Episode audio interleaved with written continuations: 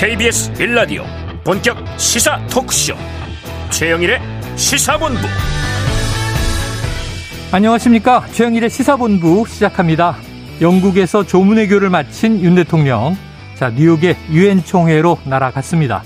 자 기조연설을 통해서 밝힐 대북 메시지도 중요하지만요.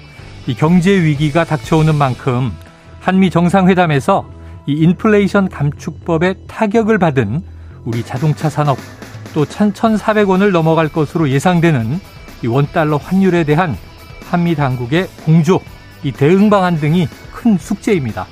자, 그리고 또 한일 정상회담의 성사 여부, 또 캐나다와의 이 배터리 광물 자원을 비롯한 겸, 경제 협력 등도 남아 있습니다.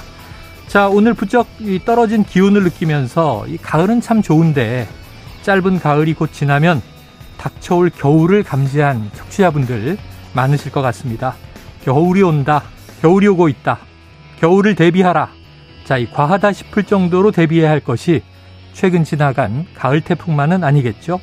LNG 가격이 최근 2년간 35배 올랐다고 합니다.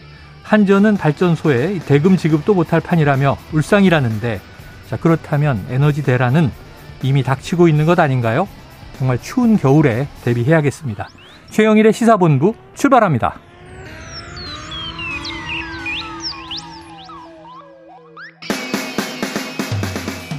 네, 1부에서는요, 오늘 핵심 뉴스를 한입에 정리해드리는 한입뉴스 기다리고 있고요. 2부 10분 인터뷰, 자, 고물가, 고환율, 고금리, 이 3중고를 겪고 있는 경제 상황을 짚어보겠습니다. 이어서 정치권 취재 뒷이야기를 들어보는 불사조 기자단, 그리고 IT본부가 준비되어 있습니다. 자, 한 입에 쏙 들어가는 뉴스와 찰떡궁합, 디저트송 신청 오늘도 기다리고 있으니까요. 오늘 뉴스에 어울리는 노래가 있으면 문자 샵 9730으로 마구마구 보내주시기 바랍니다.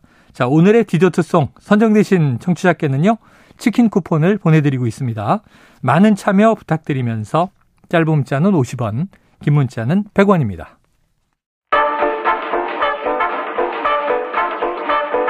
최영일의 시사본부 한입뉴스. 자, 오늘의 핵심 뉴스를 한입에 정리해드립니다. 한입뉴스 박정호 오마이뉴스 기자 오창석 시사평론가 나오셨습니다. 어서 오세요. 안녕하십니까. 아유, 오평론가님 오늘 잘하셔야 되죠. 네. 생일이니까. 아, 특별히 잘해야 됩니다. 네. 열심히 하겠습니다. 각인시켜야죠. 청취자분들에게. 네, 열심히 오창석이 하겠습니다. 있다. 음. 자, 윤석열 대통령 이제 영국의 조문 외교를 마쳤고요. 뉴욕으로 날아갔는데 자박 기자님 도착했습니까? 네. 그렇습니다. 오늘 오전에 도착을 했고요. 네. 이제 뭐 나흘 동안 아, 이 뉴욕에서 첫 유엔 총회 기조 연설과 또 양자 정상회담, 경제 외교 이런 것들 빡빡한 일정을 소화할 계획이거든요. 네. 그러니까 오늘 그러니까 우리 시간으로 내일 새벽에 유엔 총회 기조 연설에 나서게 되는데요. 이게 어떻게 보면은 이번 5박 7일 순방의 하이라이트로 꼽히는 그런 네. 상황이거든요. 유엔 총회 중심 주제가 분수령의 시점입니다. 어허. 그래서 전 세계 열 번째 순서로 연단에서는 윤 대통령이 최근 뭐 전통적인 또 비전통적인 안보 위협으로 유엔 체제가 위협받고 있다 이런 인식 아래 자유민주주의 국가들의 연대 필요성을 강조할 것으로 예상이 됩니다. 네. 그리고 또 주목받는 부분이 바로 이제 한미 정상회담, 한일 정상회담 이 부분인데요. 네. 조 바이든 미국 대통령과 이제 만나서 어떤 얘기 나눌지 특히 이 인플레이션 감축법에 대한 여러 얘기들 또 환율 문제 여기에 대해서 뭔가 실질적인 성과가 나올 수 있을지 주목이 되는 부분이고요. 음. 그리고 기시다 후미오 일본 총리와의 정상회담도 아, 얼마나 어, 오랜 기간, 오랫동안 어, 시간을 들여서 만날 수가 있을지 이게 좀 관심이 쏠리고 있거든요. 네. 그리고 뉴욕에서는 경제 외교 일정도 계획돼 있습니다. 아, 이번 경제 외교 키워드가 세일즈 외교, 뭐 첨단 산업의 공급망 강화, 아, 과학기술과 미래성장산업 협력 기반 구축 이 세 가지거든요. 네. 그래서 북미 지역 투자가 라운드 테이블에서 미국 대기업들의 새 정부의 투자 유치 의지를 설명하고 또 외국 투자 기업의 애로사항을 청취하는 그런 세일즈 외교에 나설 상황이고요. 또 뉴욕 대학이 주최하는 디지털 비전 포럼에서도 윤 대통령은 한국의 디지털 혁신 비전을 공유하고 또 K 브랜드 엑스포에서는 중소기업 소비재 해외 시장 진출을 지원할 예정입니다. 네. 아울러 재미 한인 과학자의 간담회도 예정돼 있습니다. 네. 또 한미 스타트업 서밋 우리나라의 이제 스타트업 벤처 기업들을 미국에 소개하는 그런 자리인 것 같습니다. 네. 자, 영국 첫 번째 순방국은 뭐 아무래도 엘리자베스 2세 여왕의 서거에 대한 네. 장례, 조문 외교였기 때문에 네. 뭐 영결식까지 다 끝났고요. 네. 자, 이제부터가 좀 본격적인 일정인 것 같은데 어, 유엔 총회의 중심 주제가 만만치가 않네요. 분수령의 시점, 음. 세계적인 격변, 또 여러 가지 공급망, 경제 위기 예상되는 게 많은데 자, 오 평론가님 어디에 좀 방점을 두고 이 네. 윤석열 대통령의 행보와 메시지 주목하면 좋겠습니까? 그러니까 일단은 제일 첫 번째 지금 가장 걱정하고 있는 것이 전기자동차 관련해서 음. 그 법안, 인플레이션 네. 법안과 그리고 CHIPS and Scient Science Act라고 하죠. 네네. 이렇게 반도체 과학법 그리고 바이오 행정 명령 네. 요 세 가지가 가장 음. 크게 걸려 있기 때문에 일본 같은 경우는 일본 자국 내 뭐 도요타라든지 여러 자동차 회사들이 어 로비를 통해서 뚫어냈어요. 어. 그렇다면 한국이 일반 기업, 그러니까 민간 기업에 남겨둘 것인가, 음. 정부가 나서서 해결할 수 있을 것인가, 해결하는데 노력을 할 것인가. 지금 정부 기조가 민간과 고도화 뭐 이런 키워드가 계속 잡힙니다. 네네. 어떠한 열- 일들을 계속 민간에게 이름해서 고도화된 서비스를 국민들이 누릴 수 있게 하겠다라는 것인데 민간에 이름한 건 맞거든요. 지금 사기업들에 음. 대해서. 근데 이 사기업들이 특정한 국가의 특정한 말도 안 되는 이유로 막혀 있다면 국가가 뚫어줘야 됩니다. 네. 이때 국가가 들어가는 게 맞아요. 음. 그렇다면 현실적으로 바이든 대통령과 만나서 우리나라 전기자동차, 현대자동차와 기아자동차가 막혀 있는데 이제 음. 막히게 됐는데 이거를 다른 나라와 형평성에 비교해서 어떻게 뚫어낼 수 있을까? 이게 이제 음. 외교적인 수완이라고 저는 생각이 네. 듭니다. 실제로 미국에서 현대와 기아 자동차가 전기차동 전기차종만으로는 굉장히 우수한 평가를 받고 있고요. 네. 심지어 뭐 도요타는 뚫어냈다고 했지만 일본 현지에서 음. 어, 현대의 뭐 아이오닉이라든지 기아 EV6가 잘 팔리고 있어요. 음. 뭐 일본의 대표적으로 뭐 런던에는 블랙캡이 있고 우리나라는 어떤 택시가 있나요? 이런 질문을 했을 때 일본은 MK 택시라고 있습니다. 네네네. 이런 얘기 들어보셨을 거예요. 굉장히 서비스로 탁월한 음. 아주 서비스를 잘 하기로 유명한 이제 일본 내 기업인데 700여 대의 택시 중에 50여 대를 현대 아이오닉으로 오. 구입을 하기로 했대요. 네네. 그러니까 이제 일본 현지에서 그 기술과 자부심이 깊은 나라에서 우리나라 전기 자동차를 50여 대나 구매해서 쓴다는 것은 음. 이건 자동차 회사가 아니기 때문에 굉장히 큰 의미입니다. 네. 그런 의미에서 일본 현지에서도 흔히 말하는 통용될 수 있는 우리나라의 자동차가 미국에 막혀 있다면 이걸 대통령이 좀 풀어주는 것이 음. 당연한 거고요. 이건 현대 자동차만 살리는 것이 아니라 현대 자동차에 납품하는 중소 중견 기업 업체들 그리고 거기에 일하고 있는 우리나라 국민들 여러 연구원들 다 맞물려 있는 것입니다. 그래서 초반 선점 작업이 지금 진행되고 있기 때문에 이 부분에 대해서는 어, 저는 아주 냉정하게 바로 풀리긴 어렵다고 봐요. 네. 바로 풀리긴 어렵다고 보지만 11월에 중간 선거가 있잖아요. 예, 네. 그렇기 때문에 그렇다 하더라도 계속해서 이제 연말까지라도 또는 내년까지라도 음. 풀어낼 수 있는 음. 그런 상황으로 유도하는 것이 국민들께서도 이 부분에 대해서 바로 풀리지 않는다고 어, 화내기보다는 음. 계속해서 이것만은 풀어내야 된다 라고 이제 격려를 해주는 것이 좋지 않을까라는 생각이 예, 듭니다. 정상 간의 회동에서 뭔가 풀 수 있는 단초라도 네. 만들어야 한다. 어떤 이제 이 발판을 만들어야 한다. 이런 또 절박감이 있습니다. 자, 그런데 지금 이번 순방이 좀 흥미로운 거, 영국, 미국, 캐나다 다 좀 영미권 네, 국가잖아요. 뭐. 캐나다는 이제 불어권도 있긴 한데, 자 그런데 이제 이미 영국은 떠났는데 계속 이 조문의 일부 취소 논란이라든가 일정 논란, 또 여기에 대한 청와대의 반박 이런 게 이어지고 있어서 한번 박 기자님이 정리해 주시죠. 네, 그러니까 어제도 이제 지적이 나왔던 부분인데요. 윤석열 대통령 이제 부부가 그러니까 조문 외교라고 타이틀을 걸고 영국을 방문했습니다. 근데 우리가 이제 조문이라고 하는 것은 이 영정 우리 이 한국식으로 치면은 이 영정 사진을 보고 네. 어, 조문하고 그다음에 뭐 이 장례식 아니면 뭐 발인식에 참석하는 음. 그런 걸로 진행이 되는데 어, 윤 대통령이 영국에 가서 엘리자베스 2세 여왕 이제 관에 참배하는 그 조문하는 그 일정을 소화하지 못했어요. 네네.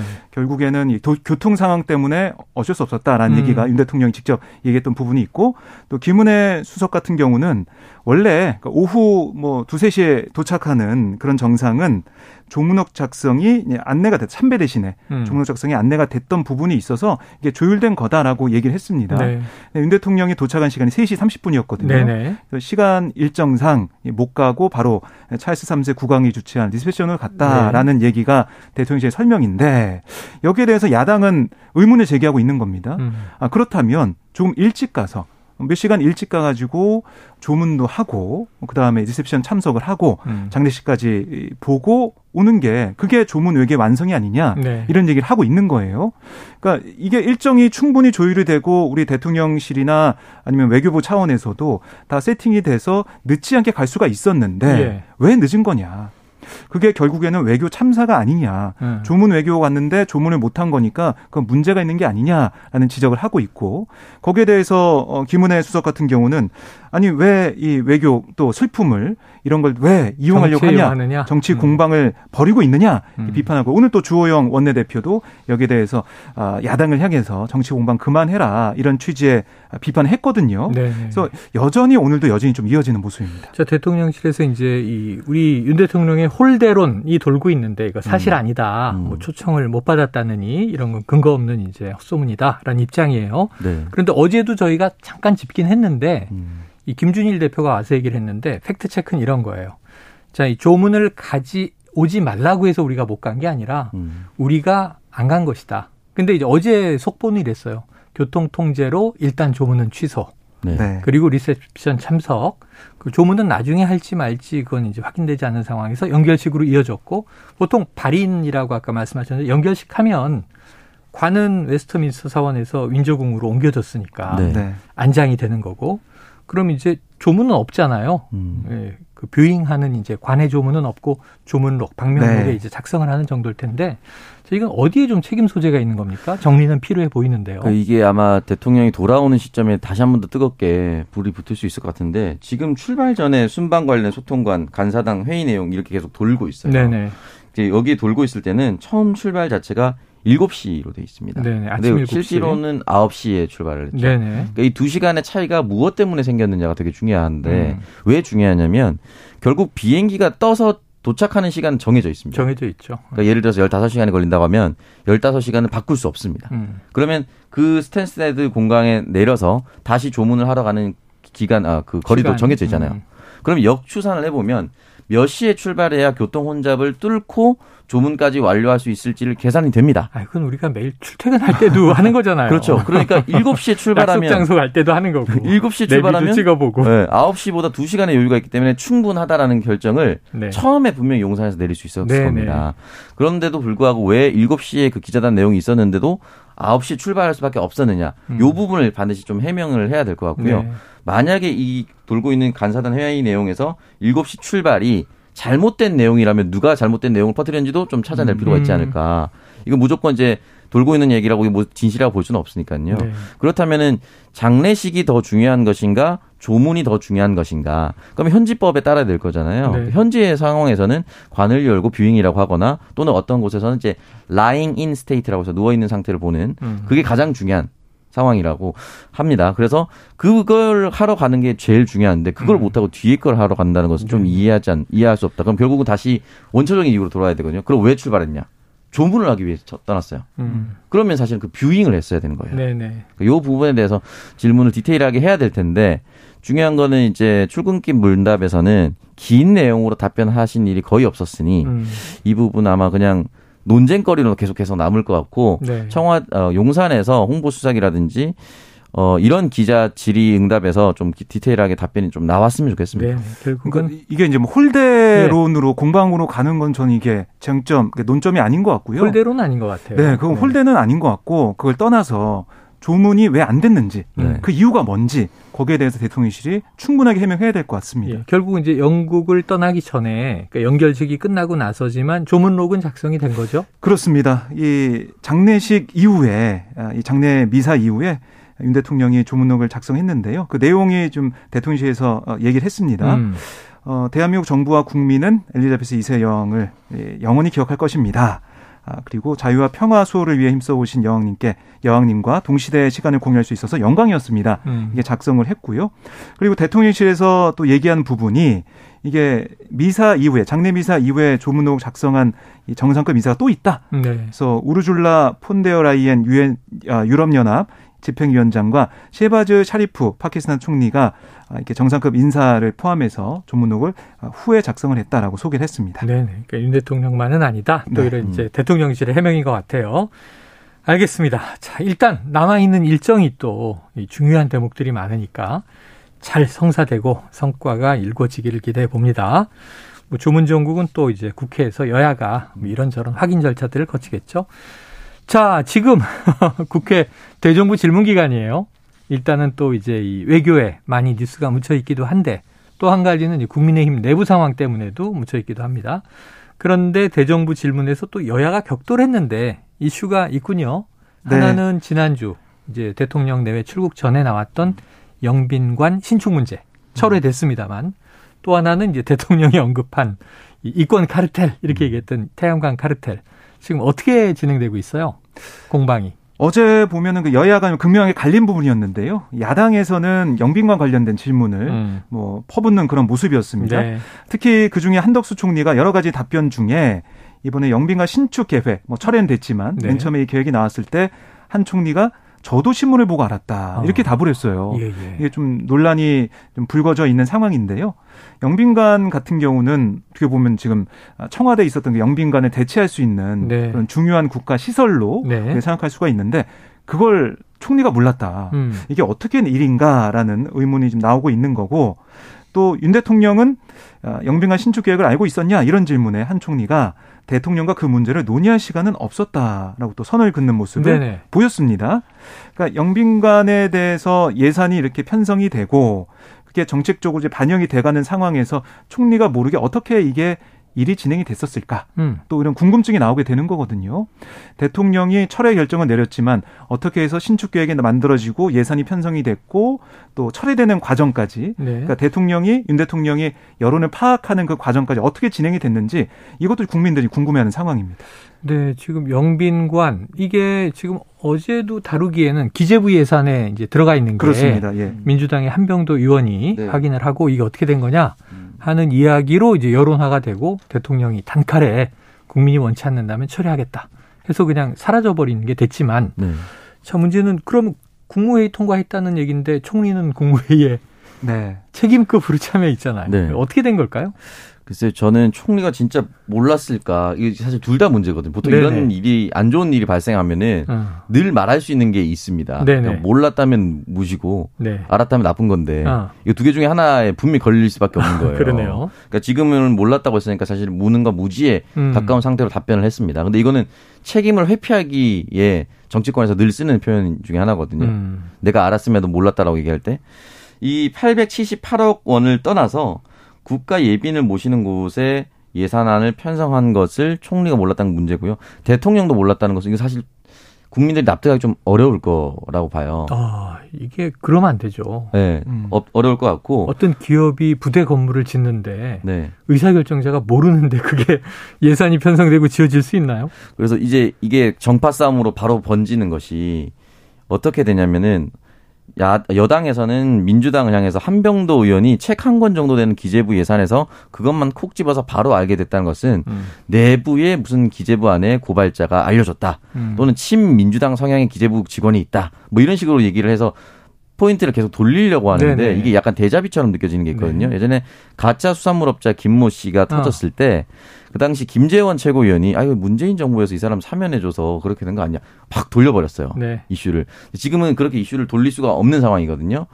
그 어떻게든 책에는 분명히 남아 있고 언젠가 한병도 의원이 아니라도 누군가를 찾아내는 겁니다. 네네. 그리고 삽을 뜨기 시작하면 누구라도 알 수 있어요. 아, 당연하죠. 이 건물이 뭐냐, 영민관입니다. 이럴 수밖에 없죠. 네, 그래서 국민들 입장에서 국민들이 싫어해서 대통령이 철회할 정도의 이 큰 사안이면 도대체 국민들이 싫어할 게 뻔한 이 큰 사안을 누가 추진했느냐는 좀 밝혀볼 필요가 있다. 그래서 국정감사가 좀 필요한 상황이지 않을까. 네. 왜냐하면 너무 예산이 없다고 없다고 얘기하고 있는 와중에 이건 됐고 음. 그렇기 때문에 음. 이 부분에 대해서는 예산의 규모상 설명이 필요합니다. 그리고 어, 네. 이제 국민의힘에서는 어제 대정부 질문에서 네. 태양광 이권 카르텔 음. 이른바 여기에 대해서 이제 지적을 했는데요. 이건 카르텔의 5%만 조사했는데도 보조금 부당 집행이나 입찰 담합 이게 드러났다라고 네. 얘기를 국민의힘 쪽에서 하니까 한덕수 총리는 어 이거 어 문제점들이 발견됐고 어 계속 어 문제점들이 제기가 되고 있기 때문에 정리해서 수사를 요청할 계획이다 예. 이렇게 강조를 했습니다. 알겠습니다. 태양광 사업의 이권 카르텔 자, 보니까 또 이 저 한동훈 법무부 장관이 국회에서 벌인 공방이 상당히 화제가 되고 있어요. 누구와 어떤 공방이 벌어졌던 거예요? 그러니까 한동훈 장관 같은 경우는 어제 이 두 가지입니다. 하나는 이재명 대표 관련 사건 네네. 여기에 대해서 이제 여당 의원들이 막 물어봤고요. 아. 또 하나는 이 김건희 여사 특검법 네네. 관련해 가지고 어 또이 수사 관련된 얘기를 야당에서는 물어봤는데 네. 우선 이재명 대표 관련 얘기는 아니 민주당 의원이 허위사실 유포로 의원직을 잃는 게 정치 탄압이냐 음. 이렇게 여당이 물어보니까 한동훈 장관은 아니 공직선거법 위반 문제는 소속을 가리고 블라인드로 하더라도 똑같은 결과 나와야 한다. 네, 네. 단순한 음. 범죄 수사의 영역이다. 음. 그러니까 정치 탄압이 아니다라고 강조를 한 거고요. 그러면서 개인적인 판단이라고 얘기하면서 선거는 민주주의의 꽃이다. 국민이 왜곡된 사실에 맞춰 판단하지 않도록 하는 게 굉장히 중요하기 때문에 선거법 위반 사범을 엄벌하는 게 정착된 게 아닌가 이렇게 얘기하면서 네. 정치 타담이 아니다라고 강조를 했고요. 김건희 여사 이제 주가 조작 의혹 등에 대한 수사 지휘에 대한 얘기도 있었습니다. 음. 거기에 대해서는 김 여사 사건에 대해서만 수사 지휘하라는 거 그 정파적인 접근이다라고 또 반발했거든요. 네. 그러니까 이거는 뭐 유불리 따져서 어, 어떤 사람에 따라서 하는 게 아니라 정말 이 범죄 혐의에 대해서 법에 따라서 하는 거다. 이건 한동훈 장관이 어제 계속 강조를 했습니다. 음. 그런 과정에 그럼 이재명 대표에 대해서 제가 수사 지휘해도 되겠습니까? 뭐 이런 얘기를 네, 했더니 반박도 했죠. 야당 의원 또 언성 높이 네. 법대로 하세요, 법 이런 얘기도 나오고. 알겠습니다. 자, 지금 이 브리핑까지 듣고요. 이 점심시간 교통 상황 알아보고 나서 이어가도록 하겠습니다. 교통정보센터의 오수미 리포터 나와주세요. 네, 시각 교통정보입니다. 오늘 화창한 날씨 속에 작업하는 곳들이 많은데요. 먼저 호남고속도로 천안 방향입니다. 호남터널에서 사고도 있는데요. 갓길에서 수습을 하고 있습니다. 조심하셔야겠고요. 이 호남터널을 지나서도 내장산 부근 쪽으로는 공사의 영향을 받아 정체입니다. 서해안 고속도로 목포 쪽으로는 8탄 분기점부터 화성 휴게소까지 5km 구간 안에서 막히고 있습니다. 더 가서는 해미 부근에서 작업의 여파로 밀리고 있습니다. 중앙고속도로 대구 방향 삼락에서 대동요금소까지 교통량이 많아서 7km 정체입니다. 의성을 지나 안동 쪽으로는 작업 때문에 밀리고 있고요. 반대 부산 쪽으로는 강원권인 신평 분기점에서 만종까지 공사의 여파로 속도를 못 내고 있습니다. 영동고속도로 강릉 방향 반월 터널에서 부곡까지 밀리다가 마성에서 용인을 지나 양지 터널까지도 교통량이 많아 정체가 이어집니다. 지금까지 KBS 교통정보센터였습니다.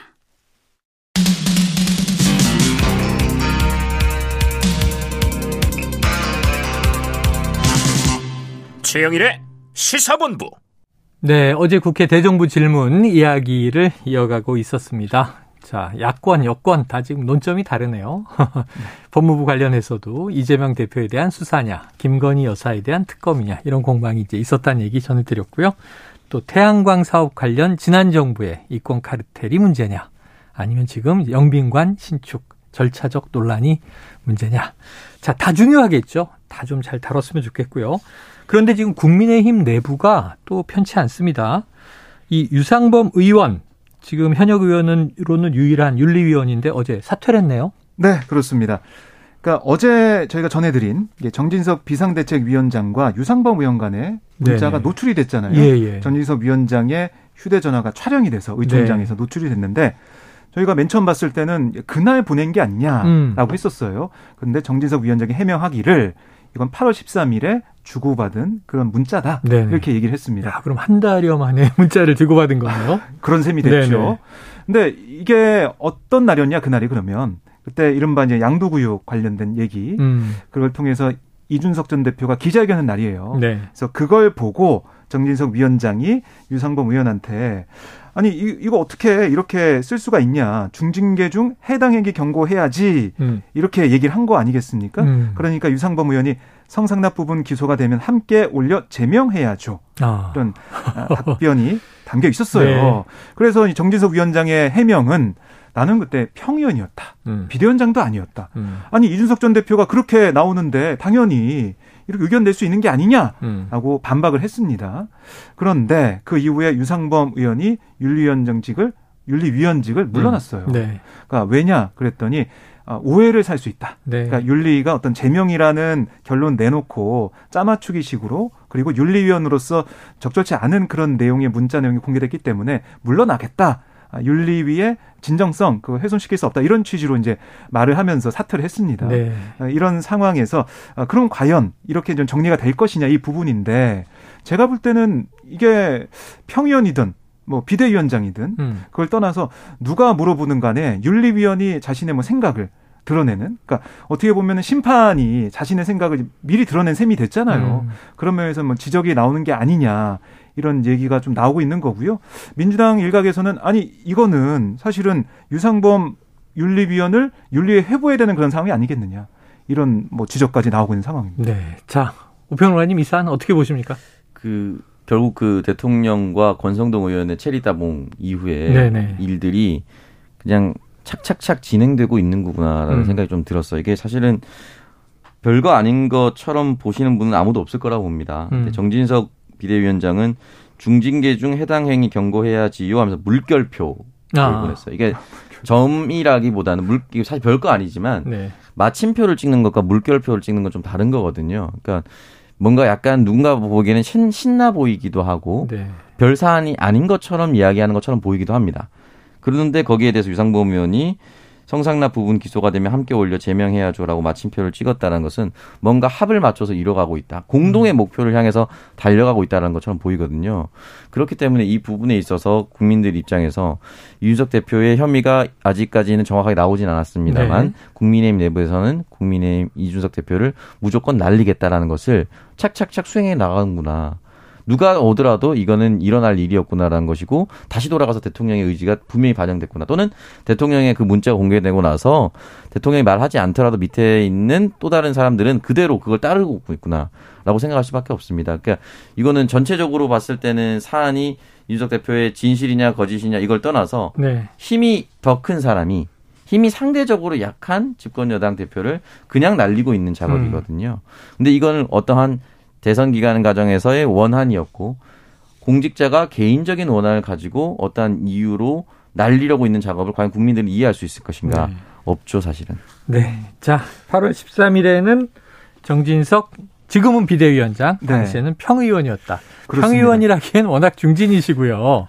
네. 그리고 그 이전에 제 기억에는 우크라이나에 이준석 대표가 방문했을 때 네. 이미 이제 온라인으로 설전을 또 그때 이제 육모방망이 이런 게 나왔었었죠. 버렸고 네. 또 국회 부의장이지 않습니까? 중진인데 네. 지금은 이제 고 내려놨습니다만. 근데 어제 이제 문자를 보내는 장면이 촬영이 됐을 때. 네. 그 위에 거는 8월 13일에 주고받은 메시지다라고 해명을 했지만 그런데 이제 문자를 보내고 있는 네네. 메시지를 보내고 있는 장면이 찍혔거든요. 예, 예. 뭐라고 돼 있었냐면 오늘 오찬 함께 합 까지만 아. 적혀 있어요. 그 다음은 저도 완성할 수 있겠네요. 네, 시다. 시다. 시다가 네. 아닐까 싶은데 네. 이렇게 되면 지금 이거는 어제였잖아요. 어제 상황. 네. 비대위원장과 또 윤리위원회 만남이 네. 있을 수 있는 그런 현장이 아니겠느냐 이런 지적도 나오고 있습니다. 그래요. 또 이렇게 이제 오찬을 하는 건 적절하냐 이런 압력을 넣기 위해서 그런 거 아니냐. 지금은 또 비대위원장입니다. 어쨌든 이 문제는 일파만파 갈 것 같고요.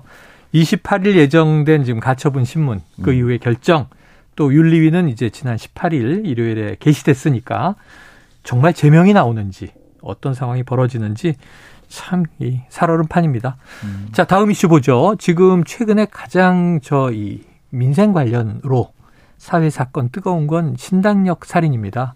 20대 여성 영무원이 어, 밤에 화장실에서 살해가 됐고 어제 이 가해 남성의 신상이 공개가 됐습니다. 자, 경찰이 좀 대책을 내놨습니까? 네, 지금 보면 어제 윤희근 경찰청장이 한 얘기가 현재 수사 중인 스토킹 사건 거기에 더해서 불송치 결정했던 사건들까지 원점에서 다시 조사하겠다. 네. 이렇게 얘기를 했어요. 그래서 전수조사 대상을 보니까 수사가 진행 중인 것만 1,700여 건입니다. 음. 그래서 이걸 좀 다 들여다보면서 앞으로의 어, 이런 비극을 막을 수 있는 그런 대처를 해 나가겠다. 이렇게 강조를 했고요. 음. 그리고 어제 이 신상정보 공개 심의위원회가 서울경찰청에서 열렸는데 네. 여기서 이제 공개가 됐잖아요, 신상이. 네. 그때 심사위에 참여한 내부위원 3명 외부위원 4명 모두 만장일치로 신상정보 공개 찬성을 했는데 음. 사전에 계획해 이제 공개된 장소에서 잔인하게 이제 범행을 한 네. 범죄 중대성과 잔인성이 인정된다. 또 범행을 시인하고 구속영장이 발부되는 그런 증거가 충분하다. 아, 이렇게 강조를 했습니다. 음. 그래서 이 31세 이 전주환 아, 이 씨의 신상이 정보가 공개가 되어 있는 상황이고요. 그리고 계속해서 이제 나오고 있는 부분이 이 전주환의 이 계획성, 계획한 범죄라는 게 계속 드러나고 있거든요. 음. 그러니까 체포될 때 노란색 점퍼를 입고 있었습니다. 네. 그런데 이 경찰에 이제 붙잡혀서 언론에 공개됐을 때 모습을 보면 회색 옷이었어요. 네. 점퍼가. 음. 알고 봤더니 그 양면으로 입을 수 있는 아, 점퍼였습니다. 뒤집어 입을 수 있는. 그렇습니다. 그래서 경찰이 보기에는 이 범행 당시 그날에는 노란색으로 입었다가 아, 도주하면서 아. 어, 회색으로 갈아입는 그러니까 아, 이 뒤집어 입을 그런 생각이 아니었냐 이런 지적이 네, 나오고 뭐 있습니다. 모자도 쓰고 장갑도 끼고 그렇습니다. 흉기도 미리 준비를 했고 이게 의도적 계획 범죄인 것은 굉장히 명확해 보이는데 문제는 왜 막지 못했는가 하는 음. 이제 안타까운 상황. 지금 국회에서도 보니까 뭐 여성가족부 이제 음. 야당과의 또 서로 질타가 오가긴 하더라고요. 네. 자 앞으로 이 사건 그리고 이제 피해자 이 스토킹 처벌법은 지난해에 분명히 네. 형량은 좀 증가가 되면서 엄중해졌는데 피해자 보호에는 아직 소홀한 거 아니냐 이런 대목들도 우리 공권력이 보완할 과제로 남아 있습니다. 네. 자 태풍 남마돌이 이제 다 지나간 거죠? 네, 다 지나갔습니다.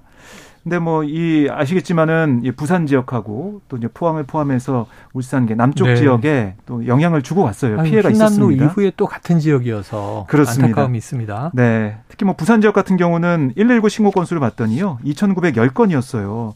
그러니까 1시간 최다 신고가 191건으로 평시랑 좀 비교해 보면 1.8배, 그러니까 2배 가까이 증가한 것으로 나타났는데 네. 그래도 뭐 큰 피해는 없었지만 음. 그래도 많이 대비를 하고 만반의 준비를 해야 된다. 다시 한번 우리가 일깨우게 되는 그런 사건이 아니었나 싶습니다. 네. 자 전문가는 아니지만 오평로가님 네. 올 가을에 태풍 또 지나갈까요? 태풍 계속 북상하고 있다고 얘기가 올라와서 네네. 근데 이제 가을 태풍이 길어지고 그러니까 예. 길어진다는 말은 체류 기간 천천히 지나간다는 거죠. 천천히 지나가고 영향도 더 커진다고 했는데 앞으로 대비를 좀 많이 잘 해야 되지 않을까. 네. 그 마산 지역에서 침수 가벽이라고 하죠. 그 음. 침수 외벽을 이제 눕혀져 있다가 태풍이 오면 올려서 네네. 만드는 그걸 엄- 막대한 예산을 들여서 만들었었거든요. 태풍이 점점 가을 태풍이 세지고 체류 기간이 길어진다고 한다면 주요 해안간의 그 침수 외벽 같은 것들을 다 전체적으로 점검하고 없다면 만들고 지금 포항 같은 경우는 지반 자체가 낮아서 음. 우리 그 지하 주차장 참사가 있었지 않습니까? 네네. 거기 냉천 주변이 원래 낮았다는 보고서가 많이 있었습니다. 네네네. 거기는 뭐 상시적으로 위험했다는 얘기들을 주민들에게도 우리가 직접 들었습니다. 네, 그렇다면 그럼 앞으로 이미 낮아 있는 저지대를 어떻게 방어할 것인가에 대한 음. 과제가 남았습니다. 네. 그걸 지금부터 빨리 연구해서 어 올해가 그냥 만약에 무사히 지나간다고 하면 다행이겠지만 네. 지금부터 빨리 외벽을 설치하든지 다른 방향을 준비해야 될 것 같습니다. 예, 소소한 태풍은 줄어들고 강한 태풍이 많아진다. 그리고 가을에 주로 지나갈 것이다. 전문가들의 좀이 이구동성인 상황이라 철저한 대책이 필요해 보입니다.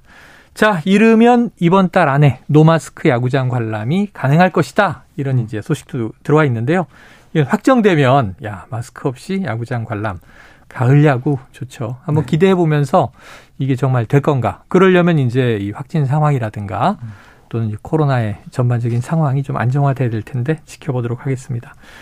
자, 오늘 한입 뉴스는 여기서 정리하겠습니다. 박정호 기자, 오창석 평론가 수고하셨습니다. 고맙습니다. 자, 오늘의 디저트송은요. 청취자 0492님 박강수의 가을은 참 예쁘다 신청합니다. 요즘 머리 복잡한 뉴스가 너무 많아요. 노래처럼 예쁘고 아름다운 소식이 많은 날들이기를 소망합니다. 자, 치킨 쿠폰 보내드리고요. 노래 듣고 입으로 돌아옵니다.